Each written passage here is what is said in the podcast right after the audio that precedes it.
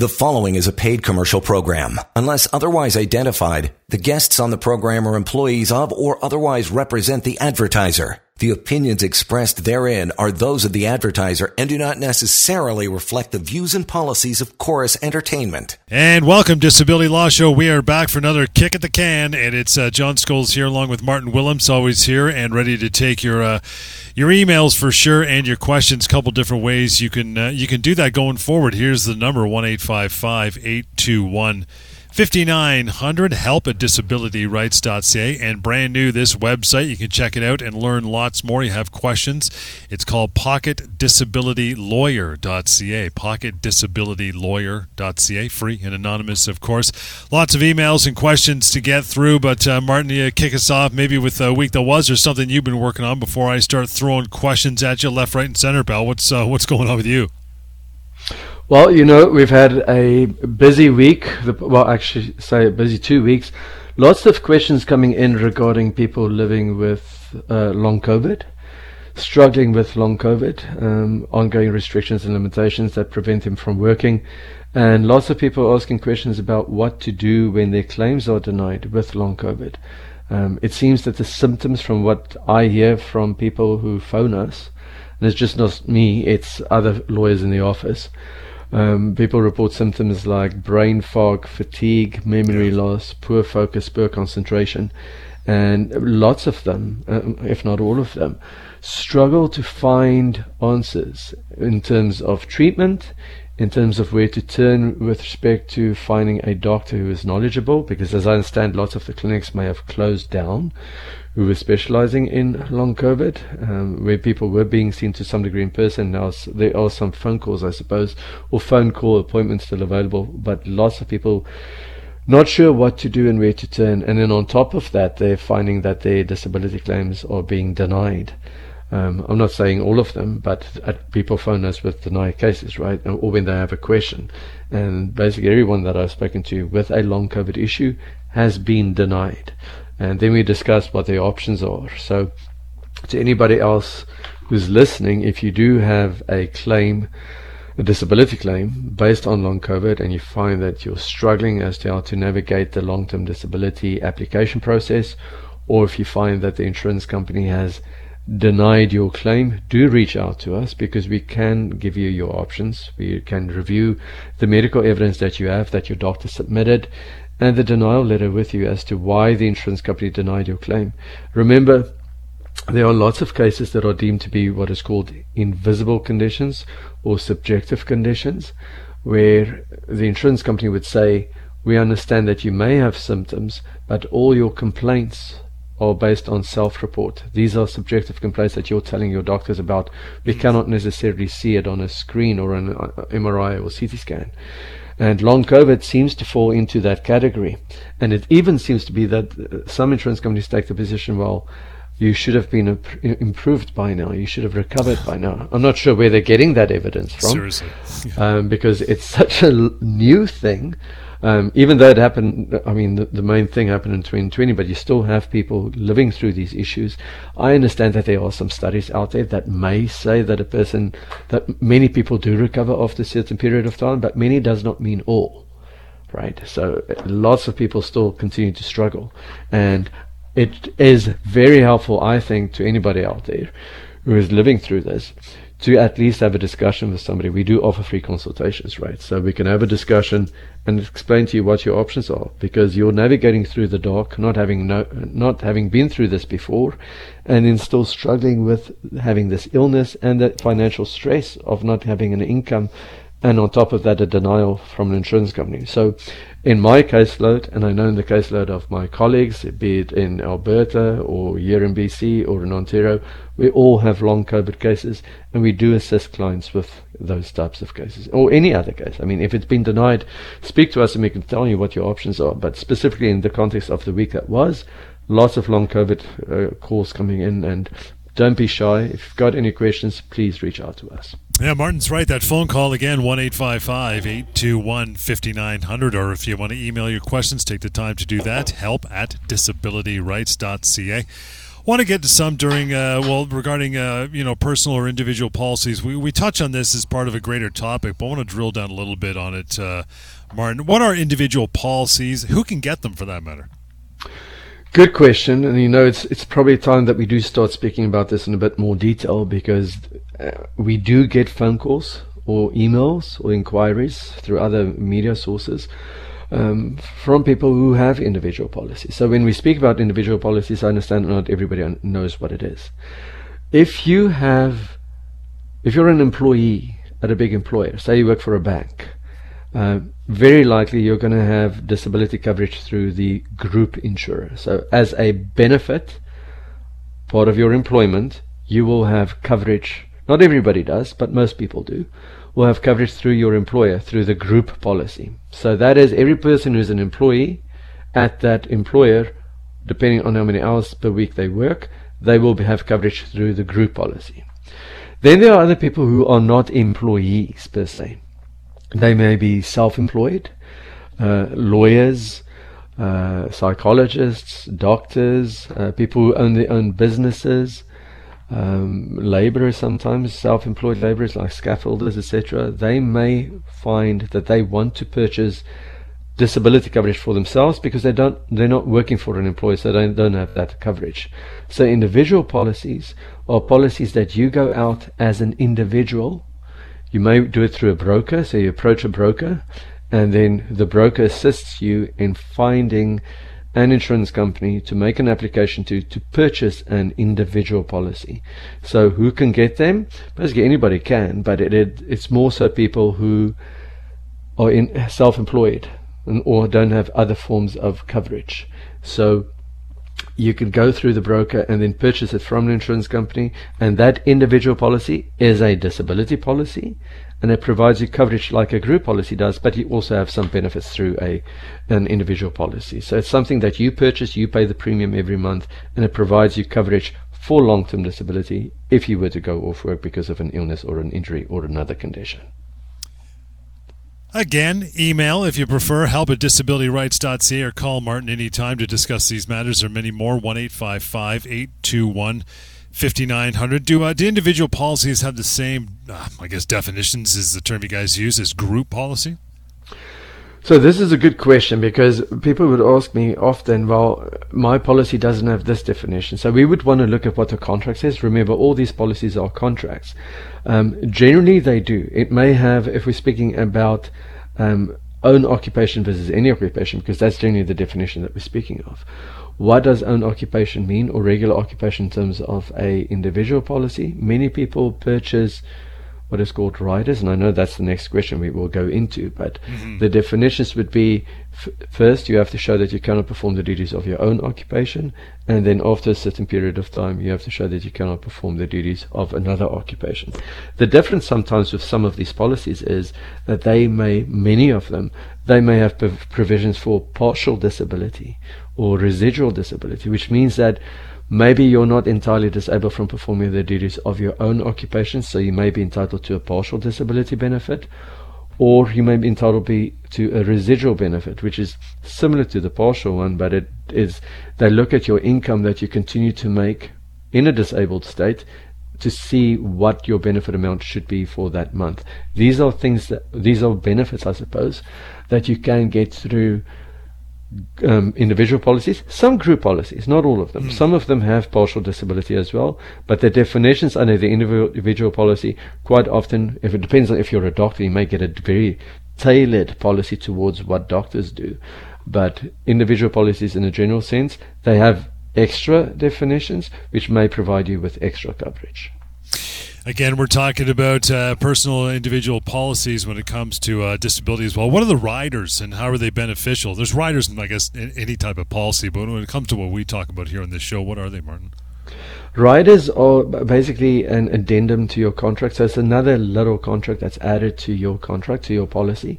So if you just look at a bare bones policy as an individual policy, there will be various definitions, like we just discussed. There will yep. be the own occupation phase versus the any occupation phase. So as a rider, you can purchase these. You're going to pay extra premiums for them. But one of them, and the most important one in my mind, would be to purchase a rider that limits the definition for total disability to that of the own occupation or the regular occupation.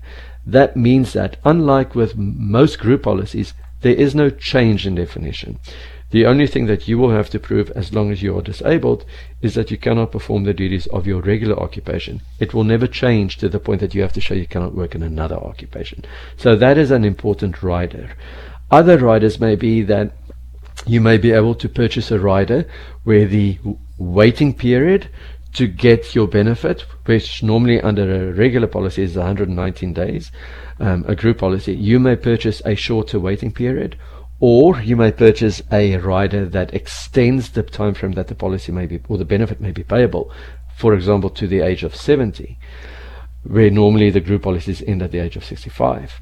Or you may be, be able to purchase a rider that is called a COLA, a cost of living allowance increase, yeah. which allows you to increase your benefit every year based on the co- consumer price index.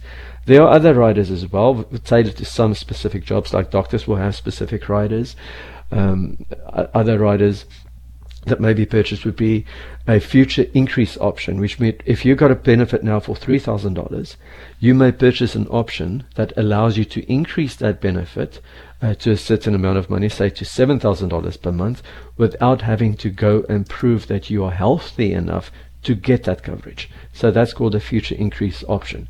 These are things to discuss with a broker if you were to purchase an individual policy and is a really good exercise to go through all those options to make sure that when you purchase the policy from the outset that you get the best coverage that you can. But again in my mind the most important one is to get an own occupation rider that protects you so that the insurance company cannot deny your claim at the change of definition which they so often do with people who are covered through group policies we have so much more to cover, and we're going to get into your emails very shortly here. But uh, we'll take a short break before we do that. Give you a chance to, to grab a phone. You want to send along an email. Maybe it'll appear a little later on. If not, it'll be on a future show for sure. Help at disabilityrights.ca.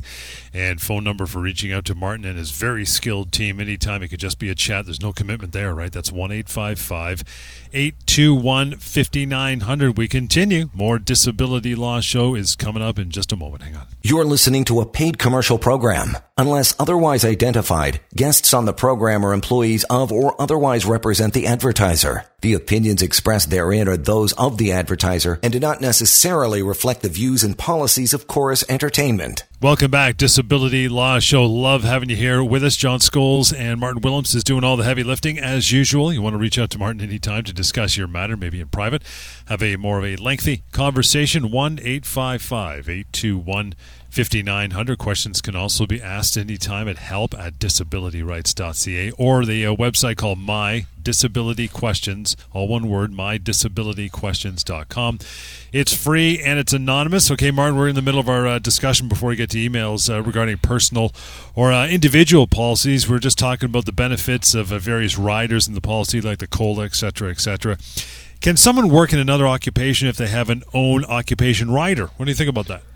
This is a very good question. It's a very relevant question because it comes up so routinely. People think that if they have an own occupation rider, that that means that they can go work in another occupation and still receive their benefit. It's not always the case. Just because you, the definition is limited to you proving you cannot perform the duties of your own occupation does not necessarily mean that you can go work in another occupation and continue to receive your benefits. There were policies years and years ago that would provide exactly for that, but there are many more policies these days that may provide where the definition is for uh, the own occupation phase or for total disability. It would say that you cannot perform the duties of your own occupation and you are not working in another gainful occupation. So it's a bit counterintuitive when you think about it, right? Because you buy an own occupation policy so that you think that if I cannot do this job or this occupation, I will have the protection of the benefit if further down the line I do want to do something else. But that seems to have changed. It really comes down to the wording of your policy. Of course it does. So we would want to review what the policy says.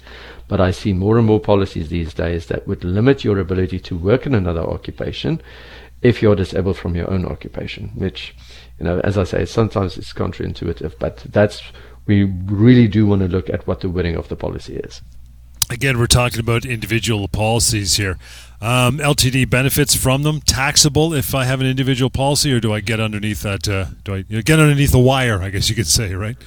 Okay, so uh, we get asked this question a lot when people have a group policy, right? Is my benefit taxable? Is it not?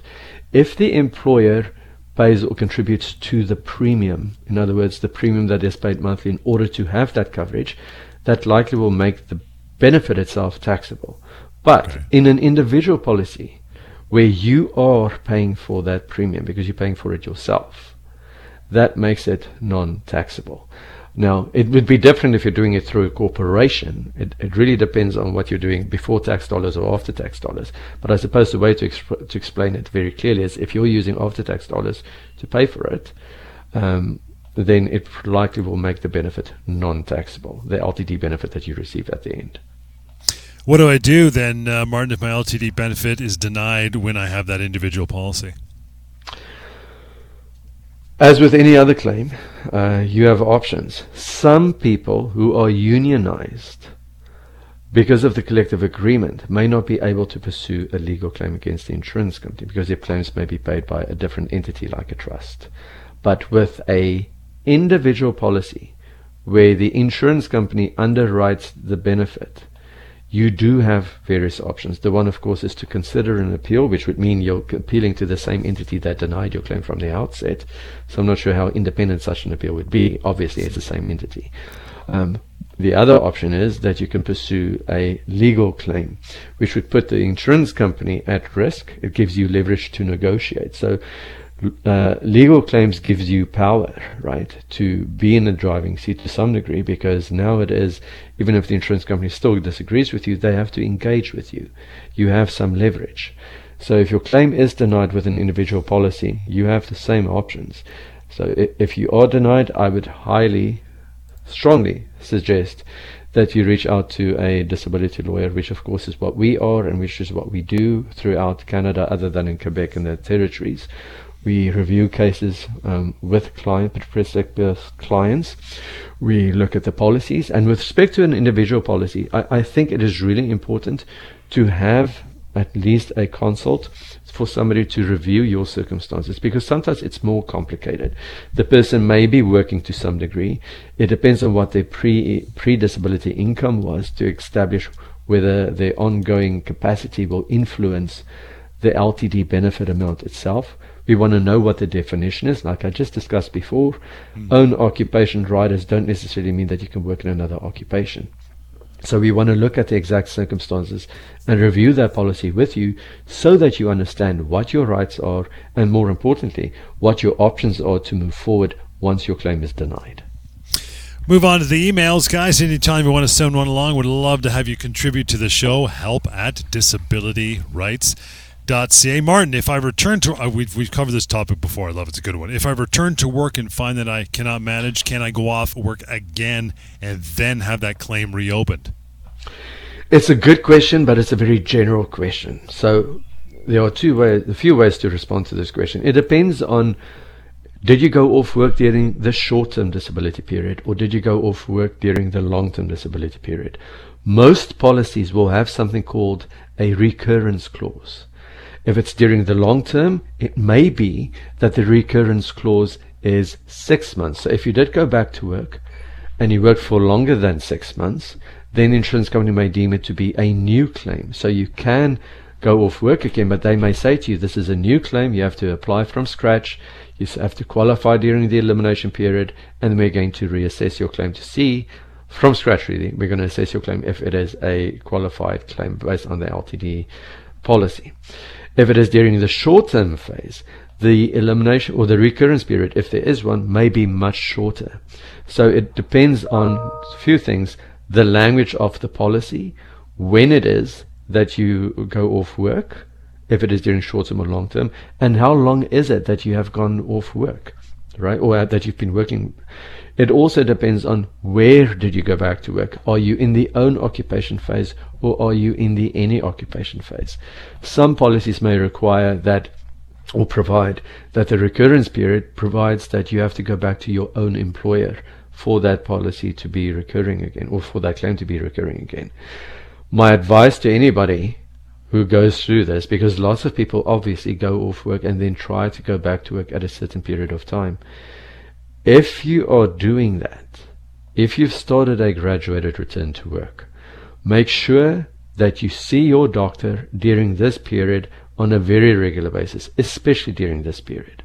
Because if you find that you are unable to manage your duties once you've returned to work, or if you're trying to increase your hours and you find that your condition is worsening, it is absolutely paramount that you make sure that you see your doctor during this phase on a very regular basis so that your doctor can, if you do find that you have to go off work again, your doctor can give an informed opinion and support to you and of course give the opinion to the insurance company why it is that you cannot carry on with the graduated return to work or the return to work.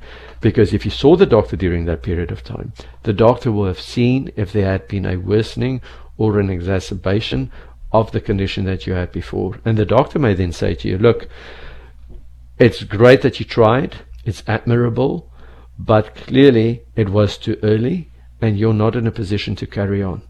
And then you want your doctor's support because insurance companies during these this phase, if somebody does try a graduated return to work and they fail, insurers don't like that, right? So they the, point of a graduate return to work in their minds is to get the person to get back to work so that they don't have to continue to pay them. And of course, there's nothing wrong with that, that the person uh, tries to go back to go to work and see how that goes. But if they fail, I've seen many cases that are denied after that because the insurance companies say, no, we disagree. Even though you felt, we still believe that you can carry on working. Your condition is not such that it's so severe that you cannot maintain your duties. And again, to anybody listening, if you're going through this, make sure you see your doctor very regularly. And if you do get denied because of that, get back to us. And we can also tell you, look, is this going to be a new claim or is it a recurrence claim? How should you approach it? A lot of information for a short question. Hope you enjoyed that answer again. If it's not fully, uh, completely answered for you, just call Martin and his team, right? 1 855 821 5900. Next email, let's see if we get through this sucker. Says, uh, Martin, good day. I'm writing to you as I was watching the show on TV yesterday. Regarding LTD, when it's due to my mental distress, my LTD just started this month, and the insurance advisor contacted me saying I would be cut off right after some sessions with the occupational therapist. They got me uh, to get back uh, to work in eight weeks. Tops, that's tops. The first session with the OT last week, she made an assessment to my level of anxiety and depression, and she said I scored pretty high. The same assessment was done with my family doctor, same result.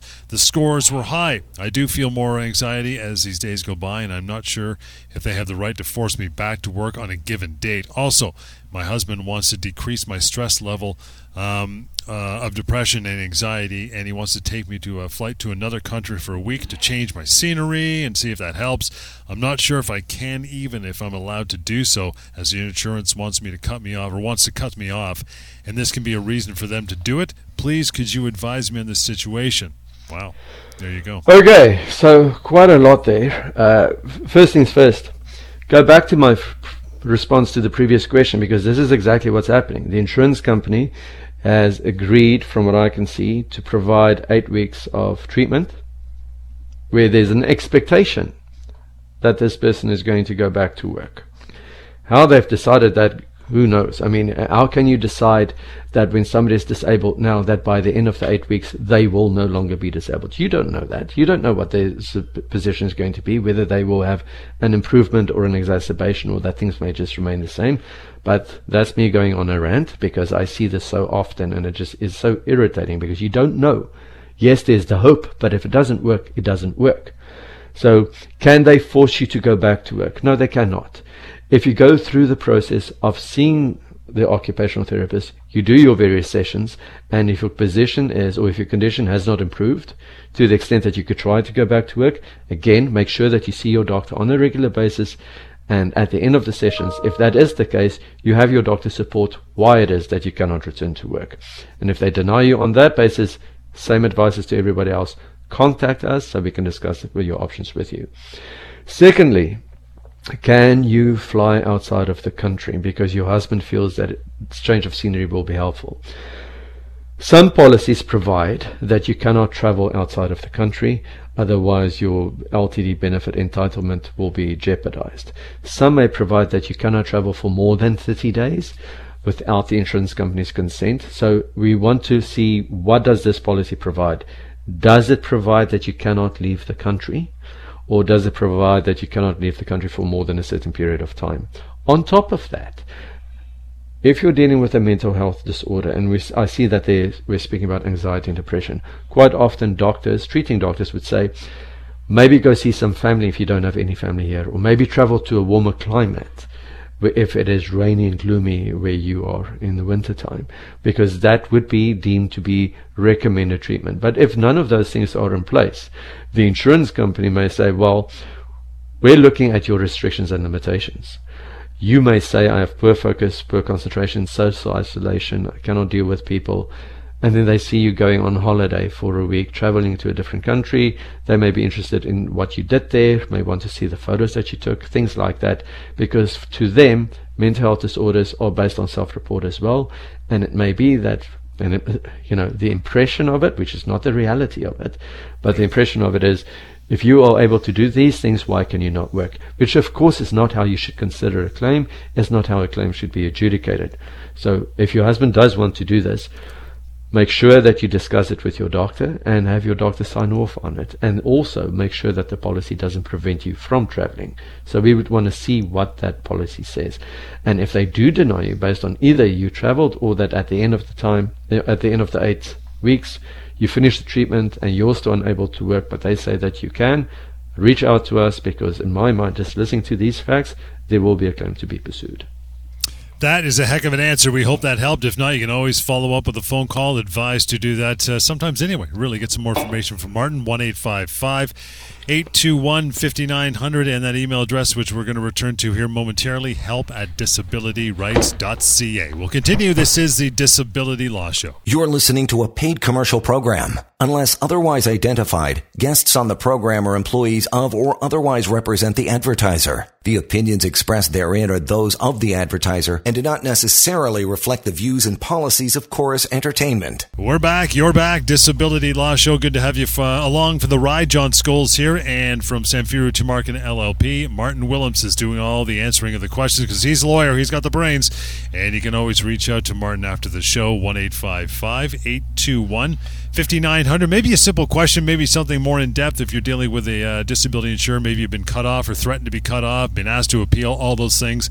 Don't make your next move till you make that phone call 1 821 5900 help at disabilityrights.ca. That is the email address. Okay, Martin, moving on. Next email, we got a pile.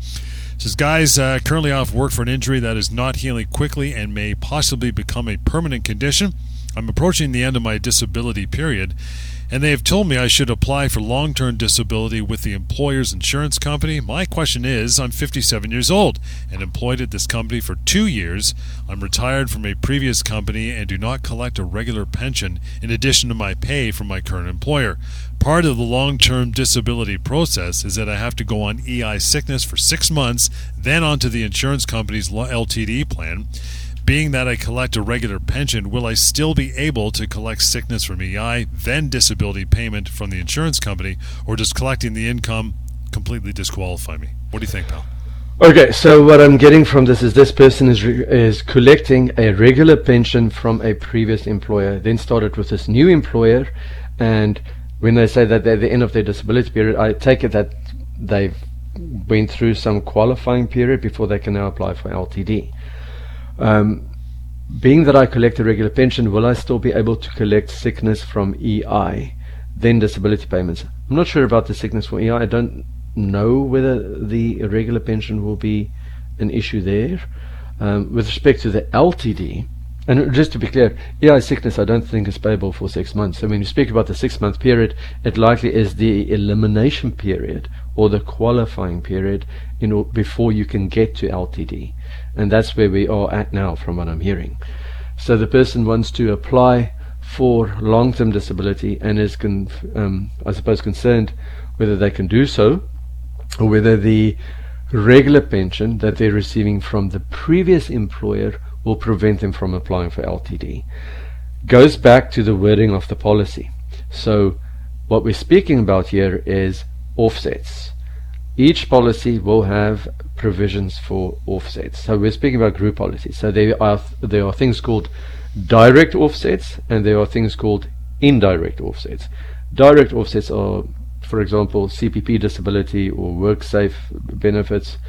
Indirect offsets may be pension that you get from somewhere else, if it is a disability pension, or you know maybe some WorkSafe benefit from a previous injury. It really depends.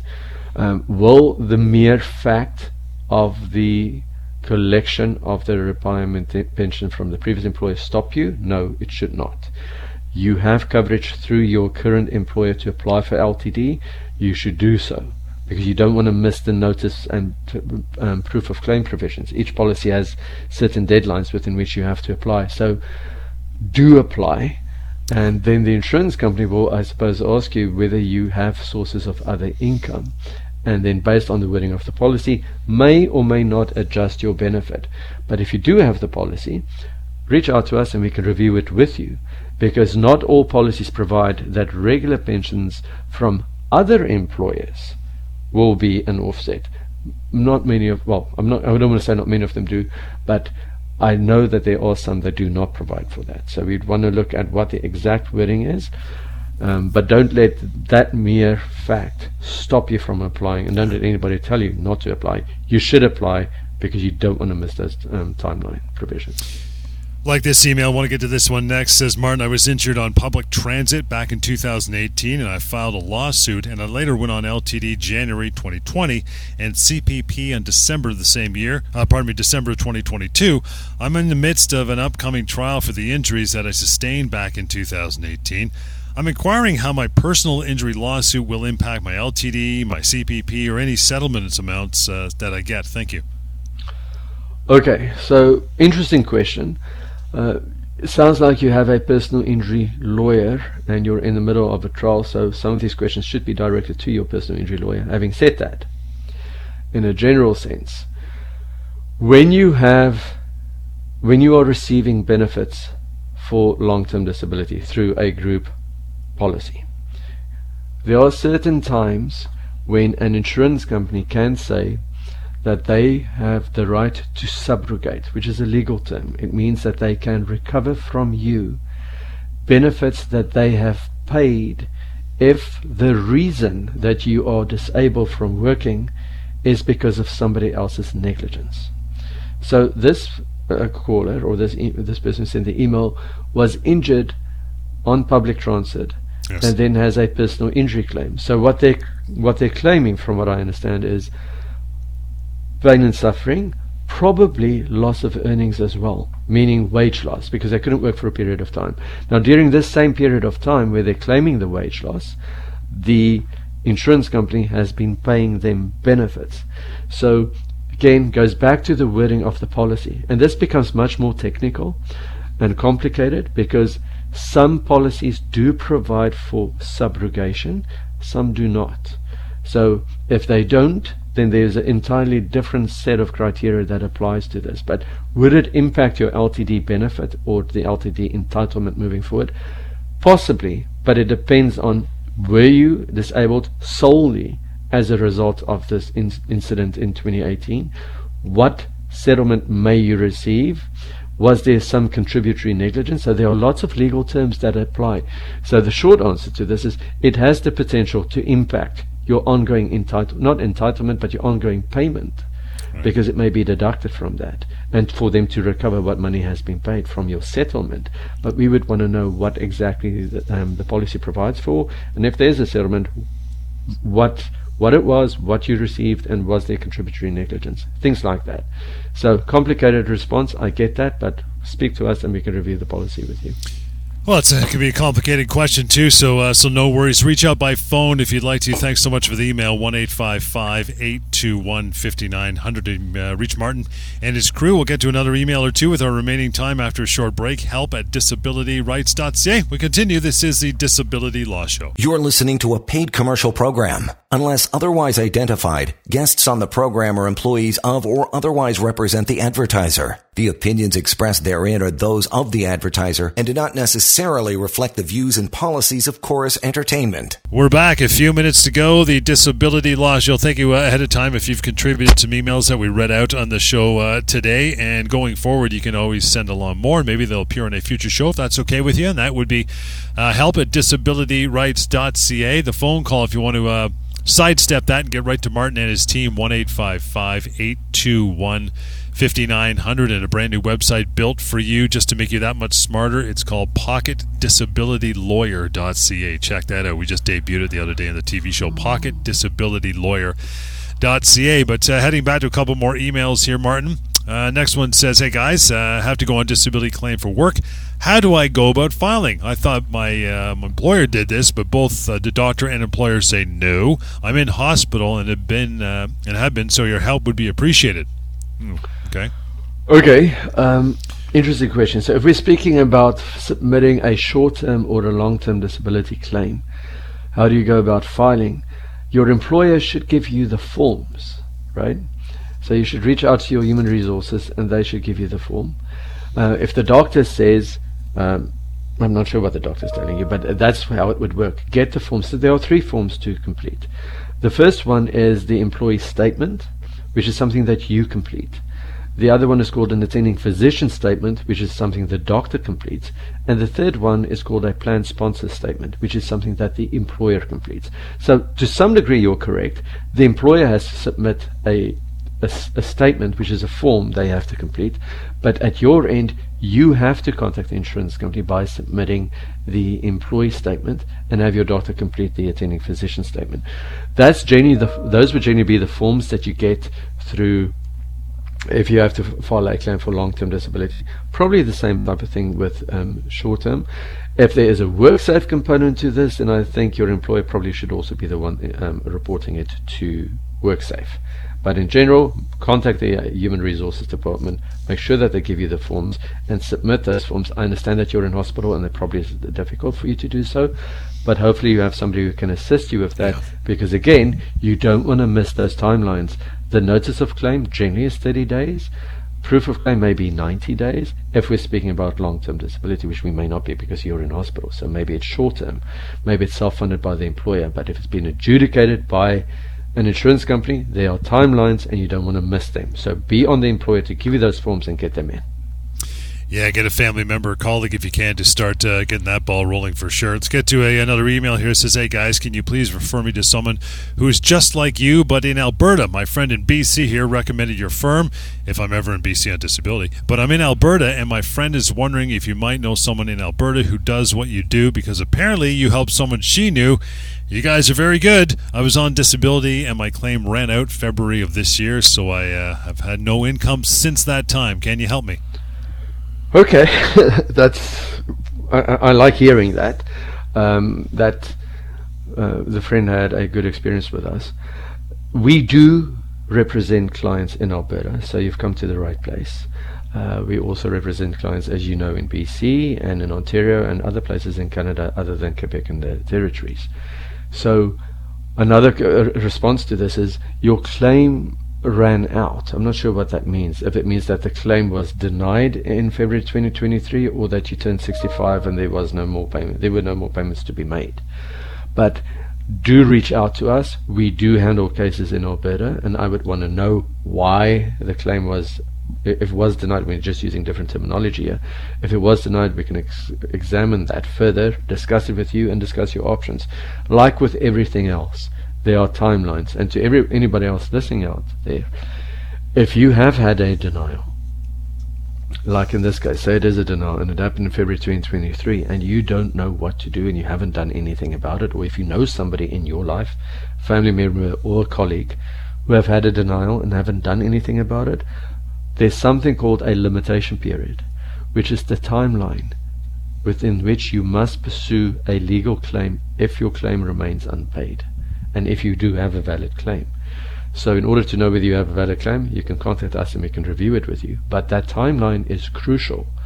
It depends on which province you are in, but in BC and Alberta, it generally would be two years from the date that they denied your claim, or it may be two years from the date that the next payment would have had to be made had you been paid benefits. It's a difficult thing to navigate to figure out what the triggering event is for that two year timeline to begin to run.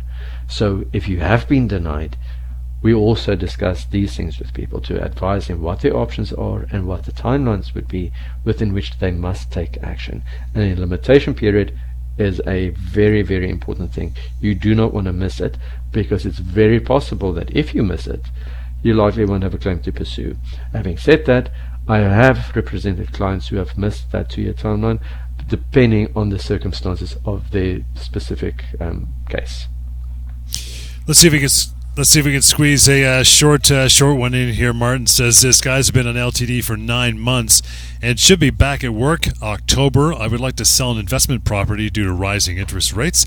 How will the income from the sale of my uh, affect of, of the sale rather affect my LTD, or does it not affect it at all? If it does affect it, should I wait to sell once back to work, or wait until the next tax year? What do you think, Martin? Okay, remember what I spoke about a few minutes ago um, with respect to offsets. Selling an investment property due to rising rates while on long-term disability. Is that sale, if it's going to provide you with some profit, that's what this really means is, will that profit affect your entitlement to long-term disability benefits? As with everything, I will say it depends on the wording of the policy when we discuss what are offsets, um, direct offsets or indirect offsets. But with direct offsets, this is not going to be an offset. With indirect offsets, I do want to caveat this with I would want to see what the wording of the policy is, but I do not see this as an offset either, considering that offsets generally are geared towards employment income. So CPP, you've made contributions. WorkSafe, you've made contributions. If you were to receive severance, and that's an offset, it's all related to your efforts, your income, like pension, etc um, selling an asset in order to get money to assist you, um, that is not employment income. The same thing with somebody receiving an inheritance. That's not employment income. So I do not believe that that should be deemed to be an offset. I don't think it should affect your entitlement to LTD benefits. But to be safe, let's have a look at what that policy says. All right, Martin, good stuff for a, another show, brother. You answer a lot of questions, no problem. That's why we keep getting a ton every week. As we go forward here, what we didn't get to this week, we'll try to roll those emails into our, uh, our next show. But in the meantime, you can always uh, reach out by phone to Martin and his team. Always love to take your call and answer your questions. 1 821 5900. Again, 1 821 5900. That email address we go to is help at disabilityrights.ca. And for any other questions you can ask uh, freely, and anonymously. In fact, it's got a searchable database, so maybe your question has popped up previously. You can just read the answer. If not, leave it there. That's called My disabilityquestions.com. And we will catch you back here on the next edition of the Disability Law Show. The preceding was a paid commercial program. Unless otherwise identified, the guests on the program are employees of or otherwise represent the advertiser. The opinions expressed therein are those of the advertiser and do not necessarily reflect the views and policies of Chorus Entertainment.